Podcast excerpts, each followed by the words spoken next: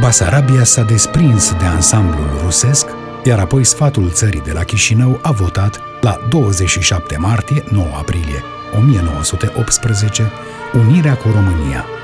După prăbușirea dublei monarhii, Marea Adunare Națională a Românilor din Transilvania, Banat și Crișana a votat la 18 noiembrie, 1 decembrie după noul calendar, unirea cu România.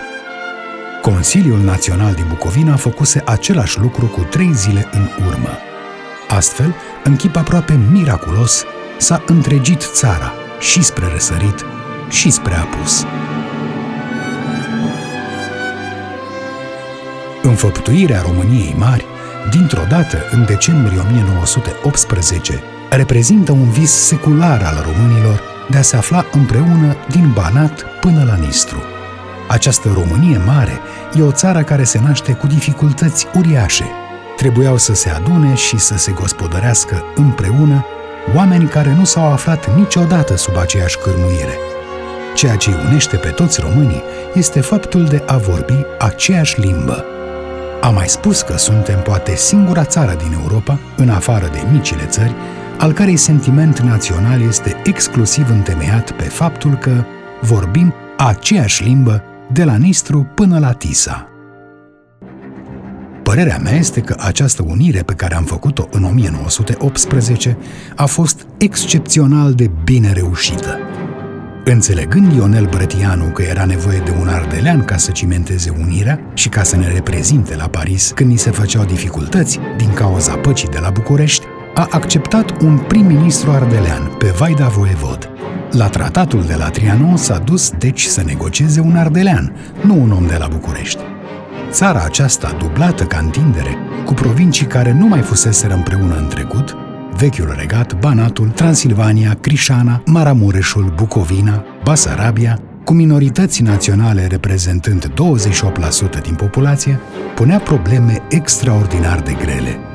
După întregirea țării și către nord, și către vest, și către est, dacă îi adunăm pe toți minoritarii rămași înăuntrul granițelor țării, unguri, germani, ucrainieni, găgăuzi, bulgari, de asemenea, dacă adăugăm pe aceia dintre evrei, armeni sau țigani care doreau să aibă o reprezentare proprie în Parlament, atunci un cetățean din patru nu era de origine etnică română.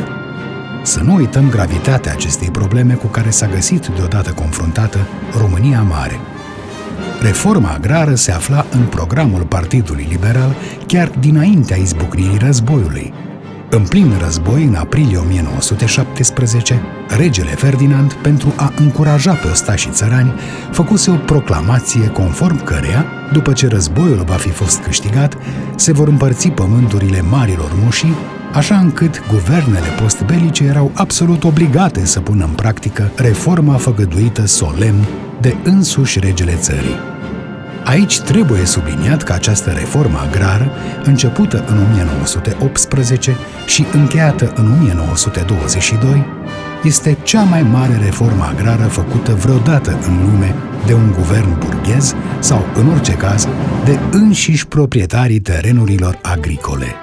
Din păcate însă, la jumătatea drumului, între 1929 și 1931, s-a produs cea mai mare criză economică mondială înregistrată de la începuturile erei industriale. Începută în Statele Unite sub forma unei crize bursiere, s-a propagat vertiginos pe toată planeta. Prețurile agricole și la noi au scăzut brutal la mai puțin de jumătate, astfel încât producătorul nu s-a mai putut ridica peste nevoile sale strict alimentare. Nici una dintre reformele plănuite de liberali sau de Partidul Național Țărănesc, realizarea unui sistem de cooperative țărănești sau ajutorarea bancară pentru modernizare nu s-a putut înșgheba la vreme înainte de izbucnirea celui de-al doilea război mondial.